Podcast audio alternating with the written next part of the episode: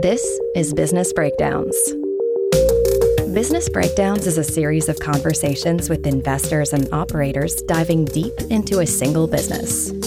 For each business, we explore its history, its business model, its competitive advantages, and what makes it tick. We believe every business has lessons and secrets that investors and operators can learn from, and we are here to bring them to you. To find more episodes of Breakdowns, check out joincolossus.com. All opinions expressed by hosts and podcast guests are solely their own opinions. Hosts, podcast guests, their employers, or affiliates may maintain positions in the securities discussed in this podcast. This podcast is for informational purposes only and should not be relied upon as a basis for investment decisions. This is Matt Reustle, and today we are breaking down the mobile gaming industry. It was several months ago that I was reading an industry report for our business breakdown on electronic arts. I was shocked to see that mobile gaming was now 50% of the overall gaming market. And what really stood out to me was just how different the business model is. You have smaller game developers operating with a completely different monetization model. It's the same industry, but with drastically different strategies. So we decided to do a breakdown on this segment of the market. And to break down the industry, I'm joined by Eric Seufert. Eric spent his early career in the heart of mobile gaming notably as a vice president at Rovio, which developed Angry Birds. And today he is the creator of Mobile Dev Memo, a publication focused on mobile monetization.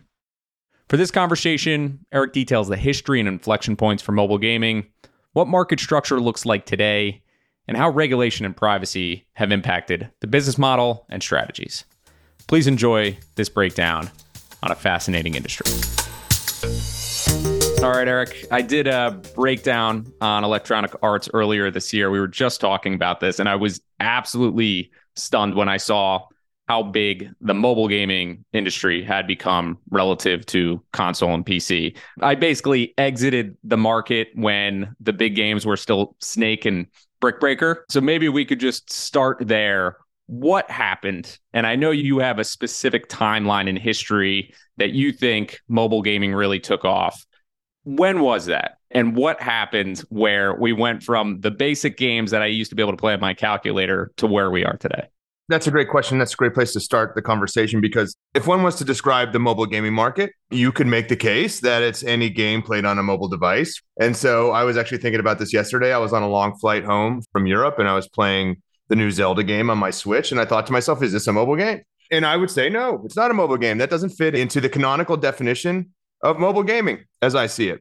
I think it's really interesting to nail that definition down first because that will absolutely inform and guide the discussion. To my mind, mobile gaming is encapsulated by games that are played on a smartphone and distributed and large through the freemium free to play business model. You might say, well, hey, what about Minecraft? Minecraft's played on a smartphone and Minecraft not a free to play game. And I would say, yeah, okay, that's a mobile game. I'm not going to argue that it's not, but I would say that that probably is more of an exceptional case that doesn't help to clarify the dynamics of the mobile gaming market. Now, when I say it is a game played on a smartphone, well, that also excludes a bunch of historical games. That excludes a lot of games that were played on dumb phones that you played on your old school Nokia. I had games on my old school Nokia. Were those not mobile games? I would say no, they are not mobile games. At least for the purpose of this discussion, they're not. So if I were to define the mobile gaming market, or at least the chronology of it, I would say it started in 2008 with the launch of the App Store, with the iOS App Store and Google Play. But actually, I would probably say it really started in 2009 with the introduction of in app purchases, microtransactions. I think if you look at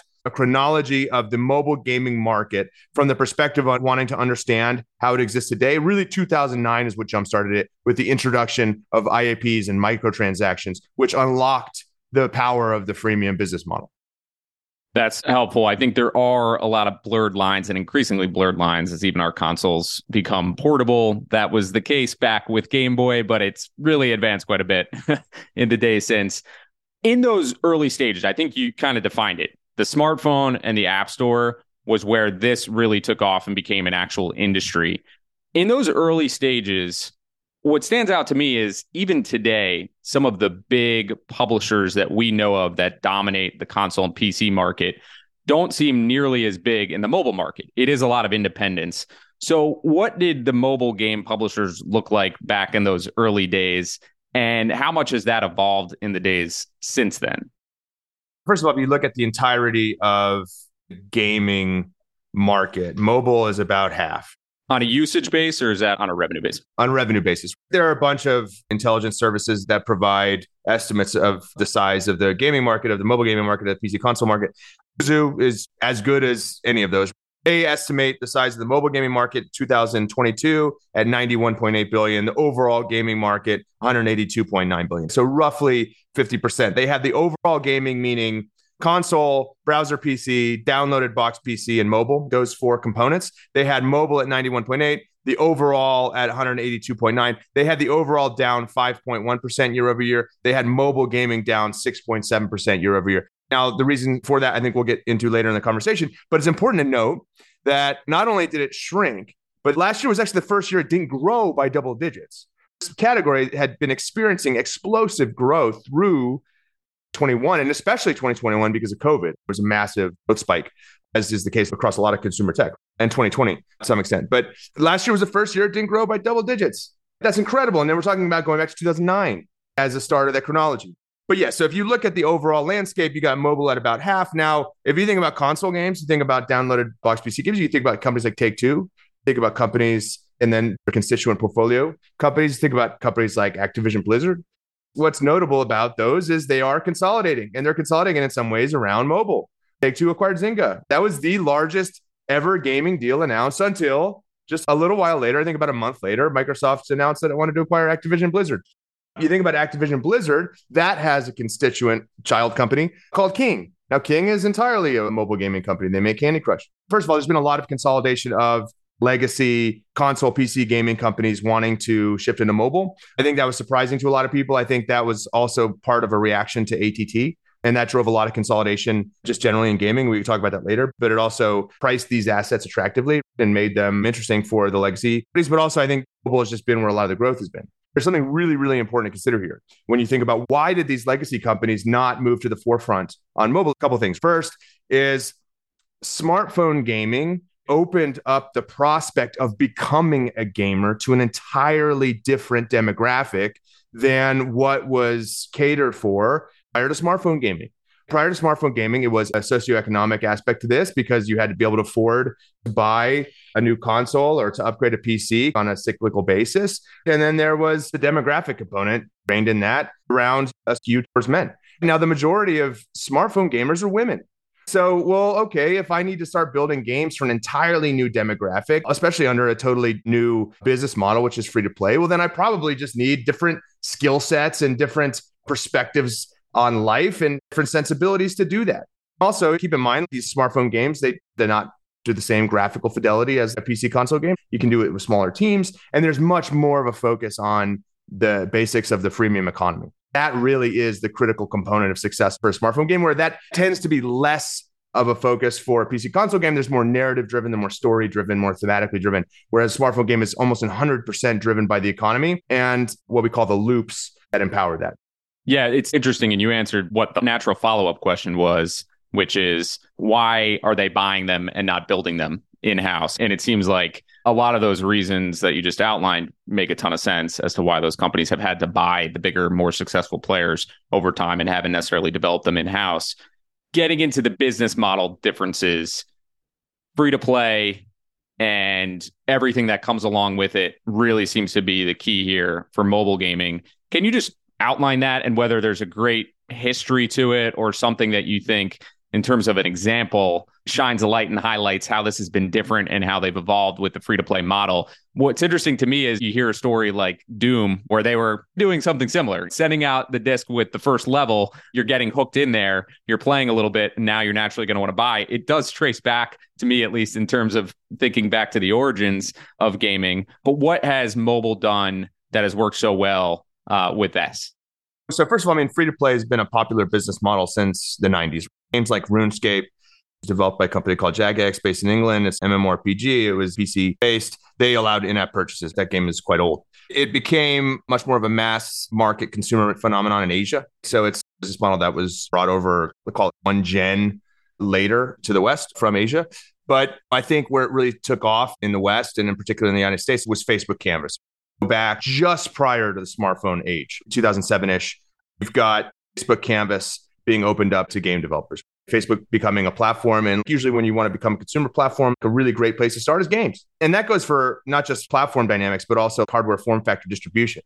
If you think about anything, but games tends to be the tip of the spear that drives consumer adoption of this form factor. And then other product categories follow suit. Facebook, you had the introduction of the Facebook Canvas. It was, first of all, just the Facebook platform for distributing content. Games became very, very popular there. And free to play games became very, very popular there. Why? Because that's the greatest path to mass market audiences, making it free. So I wrote a book in 2014 called Freemium Economics, and it outlined the analytical framework thinking about optimizing freemium products, not just games, but all products. That I talk about the history of shareware with id Software pushing out. You get the first level of Doom, you get the first level of Quake, and then you've got to buy the full thing. And many games followed that model. But the thing is, that was a disk. There was a physical disk involved. So what's beautiful about the first of all the widespread adoption of digital consumer products is there is no marginal cost of distribution. You build it, you make it available, and every copy that you quote unquote sell, every copy that you distribute costs you nothing or next to nothing. And so that's just a much more scalable distribution mechanic than shipping out disks. It doesn't cost you anything to do it. So what's also nice about that when you're able to piggyback, now this flip side this, I think it'll be obvious as we talk about how Facebook Canvas gaming evolved over time. But when you can piggyback on someone else's reach and audience, then that makes distribution very, very straightforward. It makes distribution very, very costless, scalable. And that's exactly what Facebook empower. You can reach a large audience here. And if you have a free product, well, you're going to reach many more people than if you have a paid product. And so the idea there is I've got this frictionless distribution mechanism. I can reach a very, very, very large audience use that very, very large audience to drive the aggregation of product data to help you make optimization decisions around pricing, around what kind of things should be made available as a purchase, and to use that information to hyper optimize the product, then hyper serve the users that are the most relevant and that can benefit the most from your product. The ultimate goal of the freemium economy, of economics, of the freemium business model is to minimize what's known as consumer surplus. If you've got a box product and you're selling it for 60 bucks, and that was the case with gaming for a long time. I used to ride my bike to Best Buy and I'd get my Christmas gift cards and I'd go buy Command and Conquer. or I'd go buy Age of Empires, 60, 70 bucks. It's a lot of money. That was a lot of money to me. If I've got that singular price point and I'm trying to attract a wide, diverse audience, I know that some people would have been willing to spend 120 bucks, or some people would have been willing to spend 200 bucks. Or if the product was a little bit different, they would have been willing to spend 500 bucks just optimize that product a little bit for me, I would have been willing to spend way more than 60 bucks. Now I know also I'm leaving a lot of money on the table by not selling to someone who's like, well, it's not worth 60, but I would have paid 50. Or it's not worth 60, but I would have paid 40. Again, if the product was just a little bit different, a little bit more optimized for my taste, I would have been willing to pay 40 bucks. But at 60 and the product being this generic experience that everyone is exposed, I'm not willing to pay anything. So what I really want to do is I want to capture that 500 bucks for the person that would have been hyper optimized with a couple of minor tweaks. And I want to capture the 40 bucks, or the 20 bucks from the person that if it was optimized in a different direction would have been willing to pay that, but they're not willing to pay 60. And I even want to get the person that would never be willing to pay anything. That would never ever under any circumstances be willing to give me a single cent, but they would still enjoy the game nonetheless. Why? Because they might be a great evangelist for the product and they might help me with distribution through virality and word of mouth.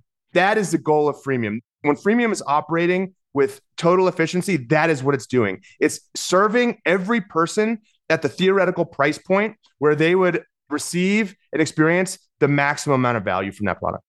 I think that's an excellent breakdown of what differentiated and some of the pure advantages that mobile gaming has versus console, where you have a select number of people that have consoles or even PCs.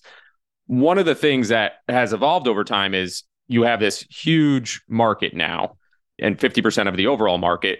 But I thought there was an interesting data point, and I believe it was King's results, where they mentioned the number of users. I think they have 85% of their users are mobile users, but the average revenue per user for console is six times of what it is for mobile. So you have more users, but those users, you're monetizing them at lower number overall. Do you think about that normalizing over time? Where are we just in terms of the radical optimization or the ideal optimization of the mobile users and how much opportunity there is to potentially monetize those users more or grow the pie and maybe even monetization comes down on a revenue average basis? How do you think about ARPU as it relates to all this? Here's what you got to think about the number of smartphone users in the world is 6.92 billion. So we're talking nearly 90% of the entire world. So that's your market. That's where you're starting. When you get into numbers that large, ARPU is something that's very important. Becomes a little irrelevant on a broad basis like that when you're talking about freemium. And especially when you talk about averages generally in freemium, they're not very reliable. So if you look at almost anything in the freemium economy, it's driven by some people would say power law. It's probably not really a power law. It's probably just negative exponential distribution, which means it tapers very quickly. That applies to almost everything. That applies to LTV distributions. That applies to retention a lot of times. That applies to daily monetization or whatever. And so when that exists, when that's the backdrop against which these metrics are assessed, you have a very, very difficult time utilizing descriptive statistics like averages or even variance. One of the properties of the exponential curve is that for some shape parameters, you cannot calculate an average. The way I like to think about this, I have a thought exercise that I've adapted from Nassim Taleb, who does a lot of great work around famous for tails and the statistical properties of fat tails. But I call it the millionaire's mall. Imagine you go to a mall and you go up to the information desk, and the information desk attendant is like, Hey, I've got some really interesting information for you about this mall right now. Did you know that the average net worth of someone in this mall is $10 million. Now you'd say, okay, that's highly improbable. And you're not talking about some coastal enclave or something like that. You're talking about some Midwestern mall. You say, well, that's highly improbable. I don't think that's true. So, know, I know for certain that it's true.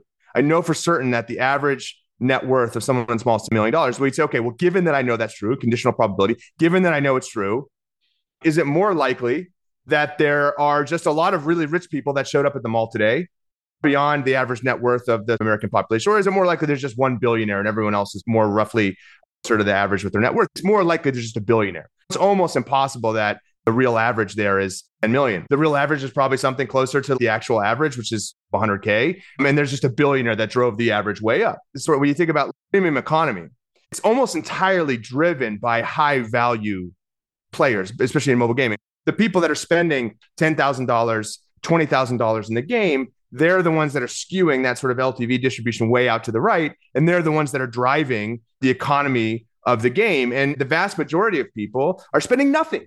So in my book, I talk about what I call the 95% rule. And this is probably more applicable to mobile games than other consumer freemium products like Spotify, for instance. And the 95% rule says that if you're building a freemium product, you can only expect 5% of the users to pay, or you should only want that to be the outcome because that means you're getting sufficient breadth with the reach of your product. So if it's very niche and it's targeted to a very niche audience, yeah, you're probably getting a higher proportion of payers, but it's not going to be scalable. So if you actually are pursuing the freemium strategy, this most economically optimal way, you want a really, really, really large audience where only a very small proportion of people pay. And that just skews all of these metrics. And I'm not saying ARPU is a bad metric. ARPU is just one of a basket of metrics you should be concerned with when you're a freemium game designer, you're a freemium PM or whatever. Another one is RPPU, average revenue per paying user you'd want to know about that. But you'd also be looking at other stuff too. The retention profile tends to be the most important metric that any game designer would look at or any sort of analyst.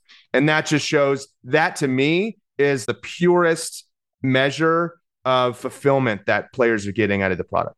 And you can play with that and you move that up and down, you move the monetization up and down. And that's why freemium can be very difficult to get right, especially with gaming, because you just have this broad portfolio of metrics and there's no one right value for any of them. You're playing with the dynamics across them. Decrease ARPU and drive retention up just because you get lighter on monetization or you move monetization later. Drive the early stage retention up, but then stage retention deteriorates faster. None of those things are on their own good. None of those things are objectively good. You could accomplish those things tension up to the detriment of the overall game economy or the overall commercial prospects of the game. It's this balancing act across all of these different metrics. I was thinking about the airplane pilot, and they've got all of these different knobs, and they're turning a bunch of them, and they're just trying to find this optimal outcome across the ensemble of metrics. Yep. And anytime you're talking about optimization, you're usually talking about having access to a lot of knobs, thinking about things like average and then median, just to quickly close the loop on the question you just asked. Okay, ARPU on a console is going to be much higher, almost by definition. I mean, because now it's changed a little bit and you've got the game subscription passes and stuff, and there are more freemium games on console. The PlayStation network users, March 2023, the network had 108 million monthly active users. Okay, that's great, but that's not 7 billion. Let's say you had a game with 100 DAU, but the DAU was a dollar. You're making 100 bucks a day or you had a game with a thousand DAU and the ARPDAU was 10 cents. So you're still getting 100 bucks a day. Which would you rather have? Well, okay, that's not an easy question to answer. The thing is, for the game with 100 players, if any one of them churns, that's 1% of your daily revenue just out the window. Now, with the game with a thousand, if one player churns, it's one one thousand. And the thing is, the reach, the breadth, and the surface area that user base touches much larger. And so they could potentially recruit more people on an absolute basis to join the game and contribute money. There's 100 people, not that many people. 1,000 people is a lot of people. If these are both freemium products, the adoption price point is zero. Anybody can adopt it because there's no economic hurdle to jump. You'd probably rather have the 1,000 user product. Now you take that a step further and it's 10,000 and it's one cent. You keep going further and further out. There's no economic hurdle. The whole point, the whole way you've implemented the economy is freemium. So they're competing on that basis. You'd rather have the bigger audience, even if it meant a lower ARPDAU. Now, again, it's apples to apples that way. If it was PC console versus free to play mobile, it's a little bit different. Comics are different and consideration is different. But if you're talking pure play freemium, apples to apples, comparing low DAU to high ARPDAU, I'd rather have the high DAU, low ARPDAU product because there's more of an opportunity to generate viral adoption. And any given player is less meaningful to the overall economy of the product.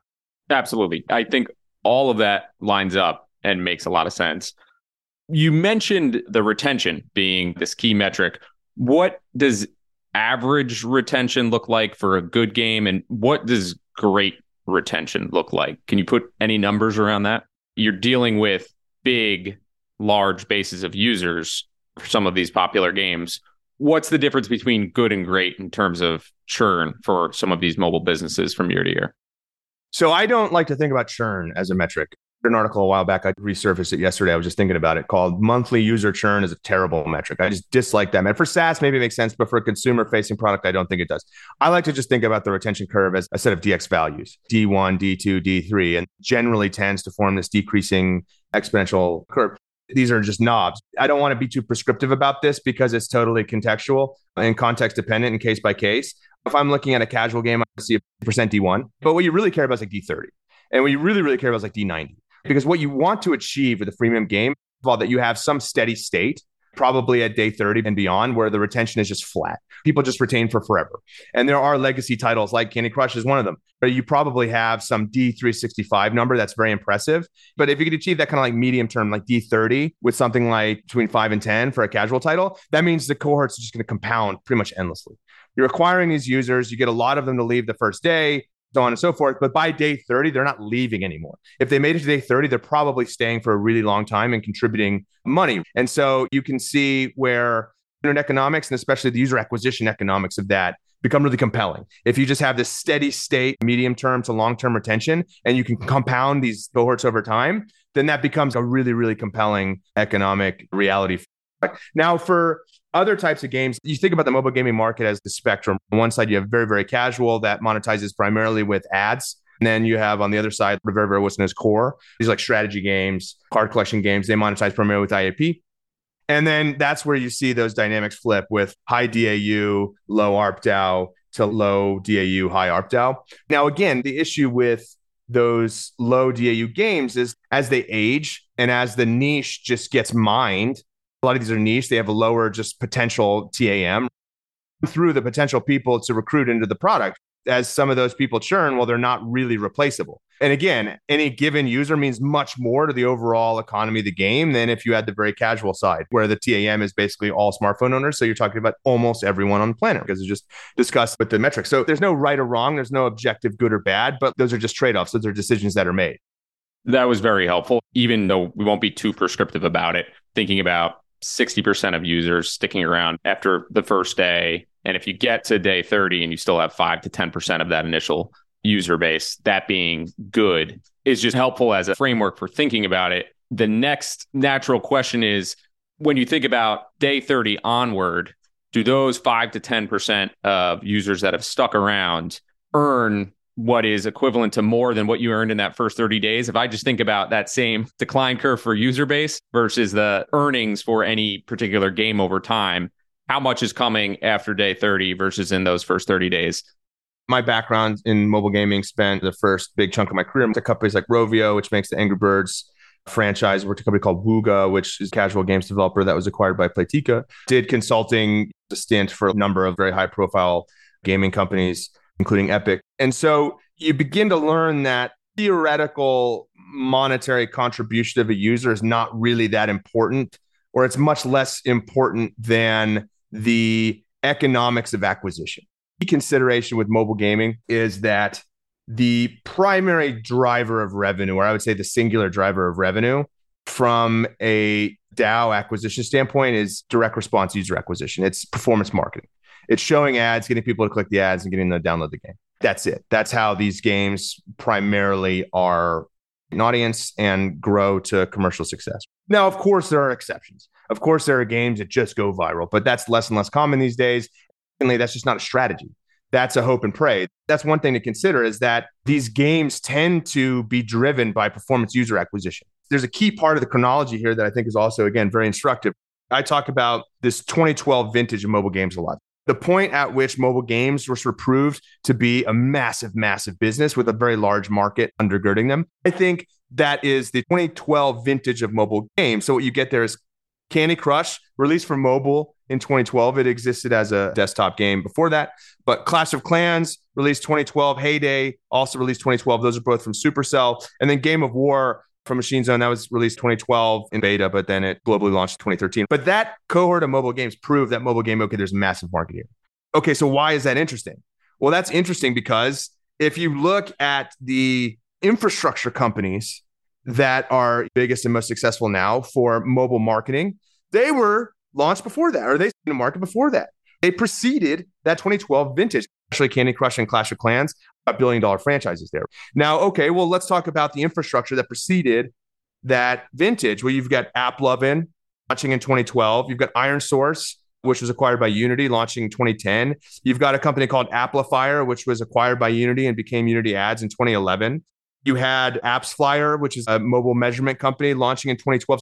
You didn't really get these examples of systematically scalable mobile games until the infrastructure existed to support that.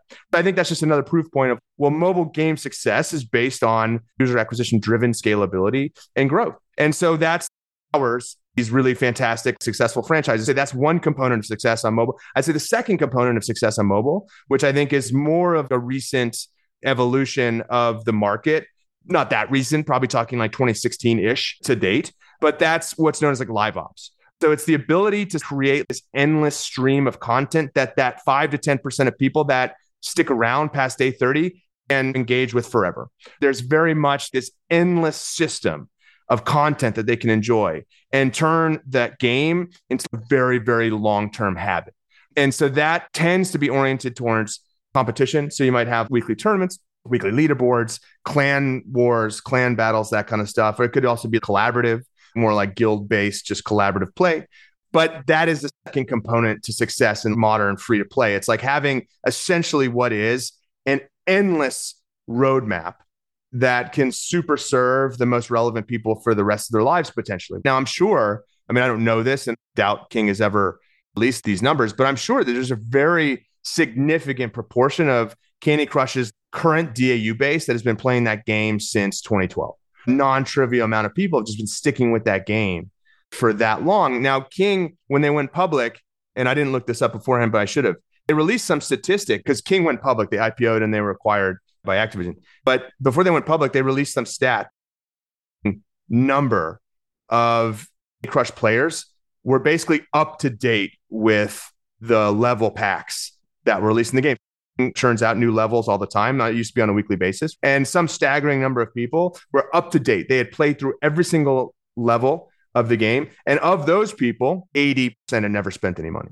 So obviously not the 95, because 95 is maybe the totality of the audience, but of the people that were absolutely current, they had played through every single level available in Candy Crush. Some staggering percentage of them, the most hardcore, relevant people, had never spent any money you can monetize users by making them spend dollars, but you can also monetize the users by serving them ads. How big is the ad portion of the overall pie? Oh, it's very large. The thing is, it's a closed loop. It's almost thinking about like assets and liabilities of the bank. They have to sort of match. And so the ad revenue has to match the in game IAP spend revenue on the other side because that's a closed loop. The money leaks out a little bit. And there's other categories that want to advertise to those game players. But for the most part, it's games selling eyeball exposure to other game developers. podcasting's not much different. There's a lot of podcasters who advertise on other podcasters. You fish, you know where your users are. Exactly. And what do you know when you're advertising in a game? That the people that see your ads play games. And you do it on the basis of contextual relevance. That tends to be how the large scaled in game ad networks operate. The way that they do targeting is just on the basis of, well, subgenre A tends to convert well when advertising subgenre B. They were less exposed to a lot of the ATT stuff because they didn't really use the device IDs to do behavioral filing. They, for the most part, operate with contextual targeting. Okay, well, through my historical data set, I understand that when I show an ad in Subway Surfers for Match 3 Puzzle Game, it tends to convert pretty well. And when I show an ad in Subway Surfers, just the Endless Runner developed by SYBO, they just recently acquired Miniclip. I show an ad in Subway Surfers for a strategy based building game, it's not going to convert very well. And so you're just using like these historical conversion rates to dictate where the ads get shown. But you can understand where that's a closed loop. The way a lot of gaming companies think about this is just through pure play return on ad spend. So ROAS. Good because this ties back to what we were talking about earlier with unit economics and thinking about the long term value of a person relative to more just the payback period. What I really care most about is the payback period. And that tends to change over time. And as I saturate the market or the niche or just the TAM, and economics change over time. I'm a game developer and I'm advertising my game. I want to recoup 100% of my ad spend within 90 days. So for any given cohort, I'll acquire them today and I expect I demand that all the money I spent on acquiring that cohort has to be recouped in 90 days. Well, that's obviously going to change the economics of my advertising. That puts a constraint on how much I can spend, my budgeting and my bids, because it's all dictated by the 90 day payback window, at which point I must have recouped 100%. If I'm going break even on $5, that means on average, I'm going to spend $5 to acquire a user. And through my performance marketing model, I know what that number is across any different number of channels, different geographies, what have you. So let's say that I know that I can spend $5 as an average acquisition cost for a user in the US on an iPhone acquired from Facebook. Well, then I'll spend that money. If my model was reliable, then after 90 days, I will have recouped that $5. And I'm breaking even at that point. And let's say that I know that over the next 30 days, I'll make an extra 10%. That's my margin. It's 120 to get the margin, it's 90 to break even. Well, okay, a lot of acquisition happens on Facebook, but those users get acquired and they're DAU in my game. Now, depending on the type of game I have, I might be showing ads too. If I'm talking about one of these in-game networks, think AppLovin, Unity, ironSource, Vungle, for instance, that's all just gaming companies acquired from other gaming companies. That number might be three or it might be seven or whatever. But if I'm spending seven to acquire that user, they're coming into my game, they're spending seven. So the money's just circulating around. Now, I don't want to take a very hefty margin. Why? Because then I'm not fully exploiting the opportunity. I'm not acquiring as many possible users as I can. Going back to my point, if I have higher DAU, there's more of an opportunity for virality to deliver higher number of absolute new users just on the basis of word of mouth or whatever. So usually what you see is these companies operate trying to maximize DNU, really daily new users, maximize the number of users they're acquiring at whatever break even point they're comfortable with, whatever break even point continuous operations of the company and pays the fixed expenses and all that, such that they're maximizing the DAU and not necessarily maximizing revenue. Because first of all, there's the virality effect, there's a compounding effect, and then there's the long-term contribution post acquisition. Now you'd say, well, there's all this extra money that's coming in after that 90 day acquisition break even point. Why wouldn't I just calculate what the CPI is or the cost per acquisition, the CPA, whatever, for 365 days or two years or three years? Well, because I've got to pay my bills. That could present cash flow issues. If I'm recouping all my money in 90 days, that gives me a high velocity of dollar turnover. And if I'm compounding and making margin, that potentially is more And again, you'd have to model this out. And again, there's levers to turn, but that's potentially producing more value, creating more value, equity value for the company than if I'm recouping after a year and only then realizing the margin and only then recycling that money back into user acquisition. Correct me if I'm wrong. If I step back from that and here I want a faster payback period and I want to be able to put that money, reinvest it into the same game or other games, but some of that sounds a little bit more like a de-risked spread it around. And I'm hoping that some of these can work out, but I'm not making huge bets on any one single game that I need to be a home run. Is that right? Is there a model of ideally we get 25 solid games and that's more of the current strategy today versus oh if one of those 25 turns into a viral hit that's amazing but we're not necessarily trying to optimize for that Yes. And that has been the MO since I would say 2016, 2017 era. But there's been a renewed and very acute focus on that model since Apple launched ATT.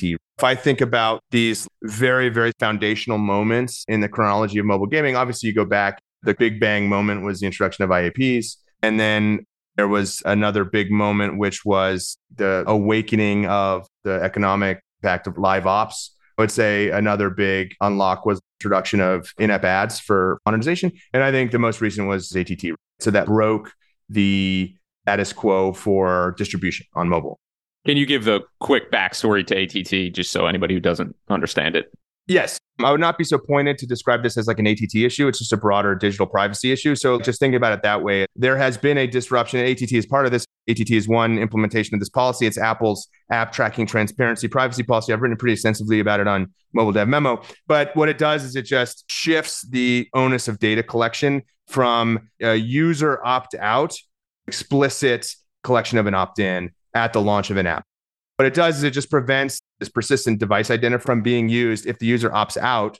And if that's the case, then you can't build behavioral profiles. Facebook was a big beneficiary of this, but mobile games in large part were too, because a lot of mobile gaming companies are very, very dependent on Facebook and Google for distribution, right? So could make up the vast majority of their ad spend. So just that prevented an advertiser, a game advertiser, from knowing a priori that their ad was being shown to most highly relevant audience based on that audience's past behaviors and interactions with other products. So what Facebook was able to do before and Google was to know, hey, this user plays 4X strategy games. So if an ad opportunity becomes available in their feed or in their YouTube or whatever, I'm going to show them a 4X strategy game because they're more likely to click on that and install it than anything else. And so that just allowed me to not waste my ad impressions on people for whom my game was totally irrelevant. So that broke the distribution model. And so now what you're seeing is a return to this portfolio approach. Like, okay, well, what I need to do is one, have the ability to extract multi-title LTV from people once I acquire them. So if I acquire somebody, my game, well, I want to have a portfolio that is substantial for that subgenre for which any particular user could be interested portfolio wide. If I do that and acquire a user, because it's more expensive to acquire a relevant user, high intent user, it's more expensive to do that because it's more exploration involved now. Have you seen that play out with the numbers? It actually has gotten more expensive. Oh, yeah, yeah, absolutely. Meaningfully so. So it's more expensive to acquire a relevant intent user now. So what I need to do is have them play more than just one game. When I acquire them, I'll shift them across my whole portfolio. And so I'll pay more, but then they'll pay me more because they're engaging with more of my content. And that, for the most part, I think has motivated a lot of this consolidation. Are the mechanics of getting them to play more within your ecosystem of different games? I would presume part of that would be showing them an ad for your other games. Does that in turn, though, give up some potential sales opportunity because if you're not monetizing the ad, you're serving them an ad. Could see that being a pressure on the overall feedback loop. Not if it's done in a scientific way. A lot of times with ads, what you'll do is you'll exclude high potential players from seeing them. So they would not be in the audience for the ad. So you're going to categorize people, classify them really early on in a lot of cases based on their immediate term behaviors in the game after installing it and determine if they're like a high potential player or not. So the second you have that user and they play your game a little bit, all of a sudden the data that you have on that user jumps up a bit. It can. You have the systems to say that. And so that's what you'd want to do because just much more monetization opportunity through IAPs and through a very skewed skewed LTV spectrum. So if someone's a potentially very very high value player, you don't want to show them anybody else's ads because they might leave, and you're not going to get very much money for that. It's pennies versus getting them to contribute potentially tens of thousands of dollars to your game. So what you do is you segment users in that way, and you'd probably show ads to people that now some people would argue with this, and this isn't a hard and fast rule. It might not be the case that there's any threat. You might be so committed to the game, you can show them ad after ad after ad, and they're never going to leave because they're so invested in your game. This is something that you'd have to test. There's other things called rewarded ads where someone watches the ad and they get a gift in your game. So obviously the motivation there is to get the gift and they're not really that interested in it, but nonetheless, there's going to be some leakage that way. So, yes, you might be foregoing the opportunity to get some CPM contribution from showing ads person in exchange of showing them an ad for your own other game. But you're probably doing this on the basis of expected value. And the outcome for showing them an ad for your game is probably more IAP LTV in the second title. Ideally, you're doing this at the moment when they're perceived to be likely to churn. But you might show them your game ad first, and then it's low risk because they either they convert and then you got them in another game, or they don't, and then now you just start showing them external ads. That all makes sense. And then just drawing it back to the very beginning of the conversation, am I right to think about with everything that's happened with ATT and data privacy in general, you have businesses like King who have the infrastructure to be wise about their ecosystem. And that might be why their mobile performance was stronger than the overall market. Is there anything else that adds into that original point that you made in terms of a larger player like King clearly outperforming the rest of the market in mobile? Yes, there is. I wrote an article about this. Why is King outperforming the market? I would argue that because it's a high TAM, low friction, broadly appealing game.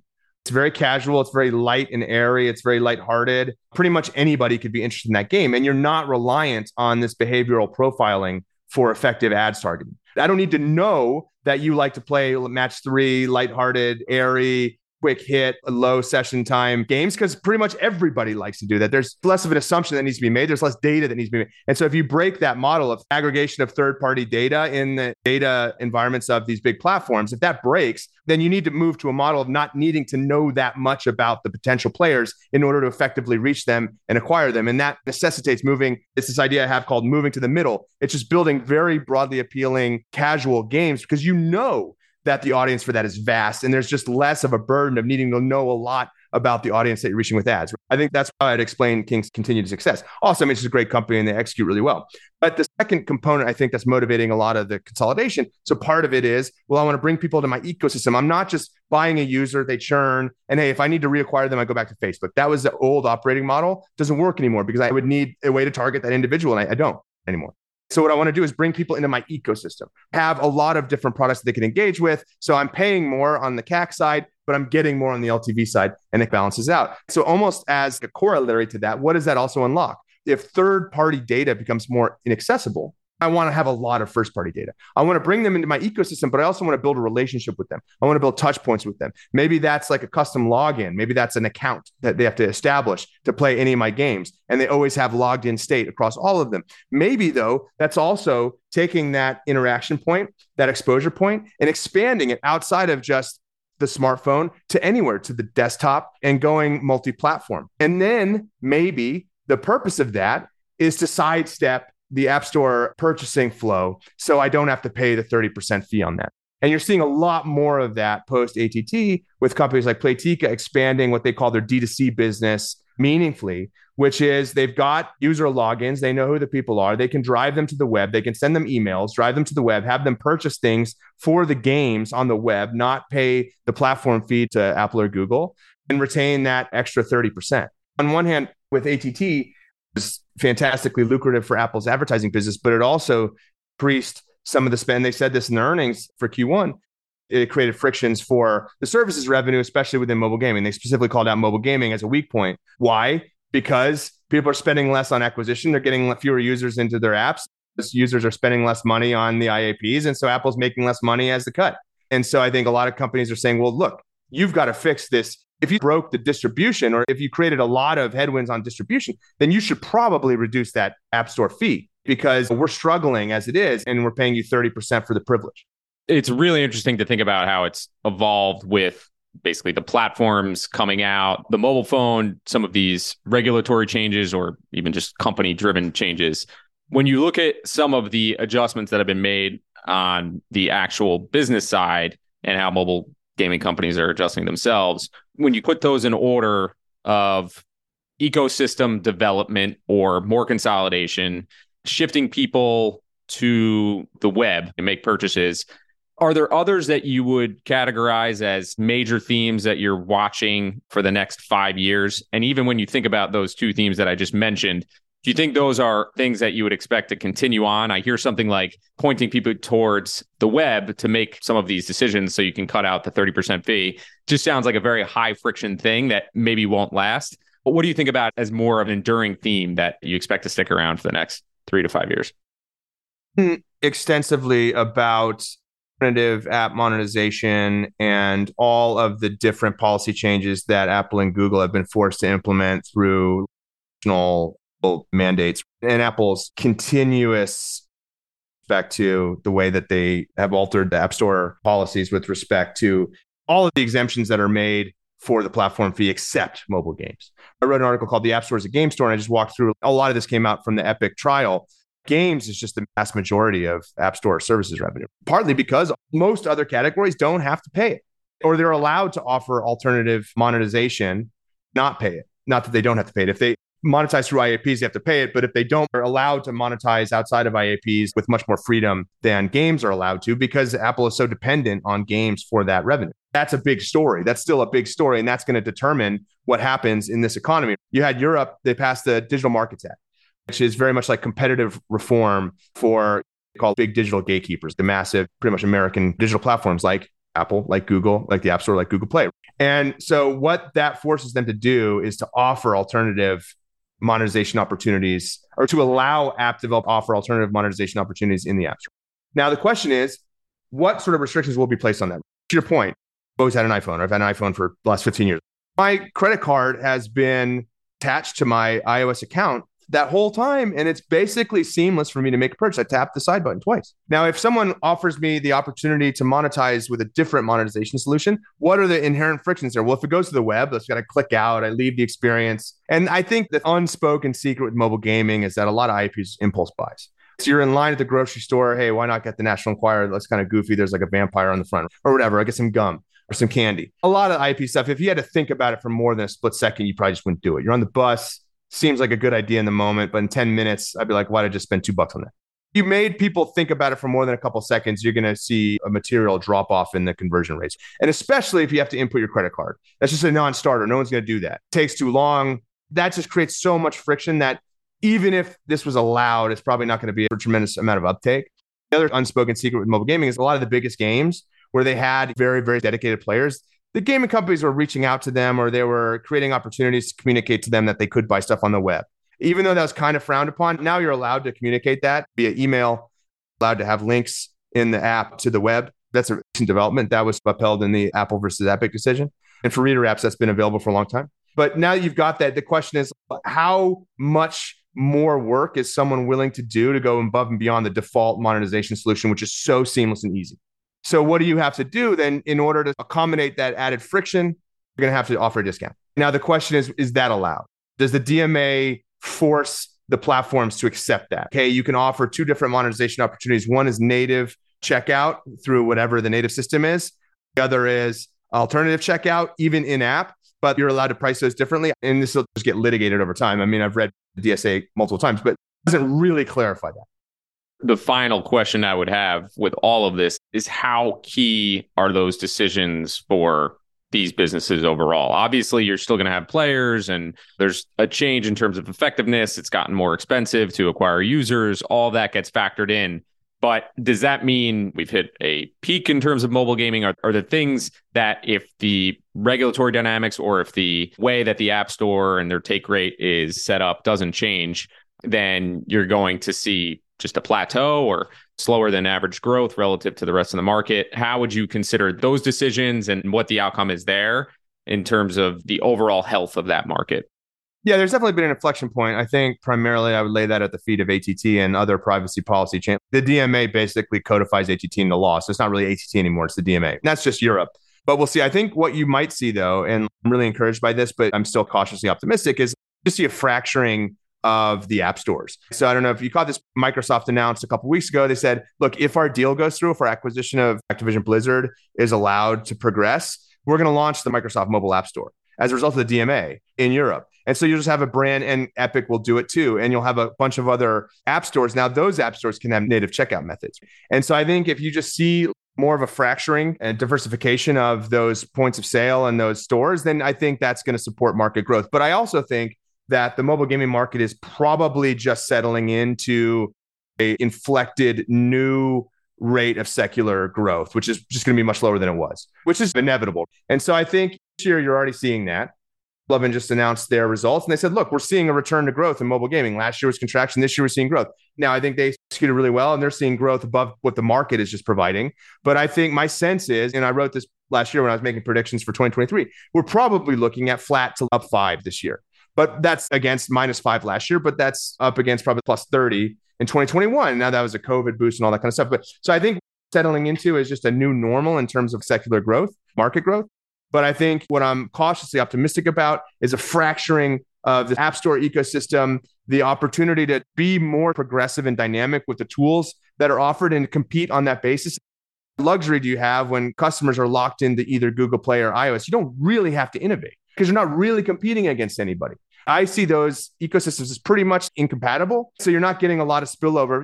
It's not like Android is actively trying to recruit iOS. There's not a lot of back and forth between there. I think probably mostly goes in one direction in the West and the other direction or stable in the developing world, which is primarily Android or primarily iOS with more of a shift from Android to iOS in the West. Now, what happens when these app stores have to actually start competing for developer products on the basis of the features and the functionality that they offer? You get better app stores. That's the kind of competition we should all be excited about. More products to help monetize, more products to deliver value to customers, and therefore more value generation and more time spent and more money spent. I think if you get these companies to actually have to compete on that basis, they're going to produce better experiences for developers who are in turn going to produce better experiences for users. And that's what I'm really excited about. You break up this logjam, break up the stasis, you introduce a whole lot of new blood into the ecosystem in terms of the App Store offerings.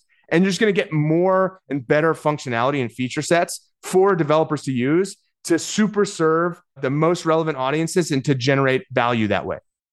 I like that positive picture that you paint, and I think gamers would benefit from that on the other side as well. This has been an awesome industry breakdown. We normally focus on the companies, but this was one where it made sense to tackle from the top down. Eric, really appreciate your time on this. It's been great. Very much for having me on. I really appreciate it. To find more episodes of breakdowns ranging from Costco to Visa to Moderna, or to sign up for our weekly summary, check out joincolossus.com. That's J O I N C O L O S S U S.com.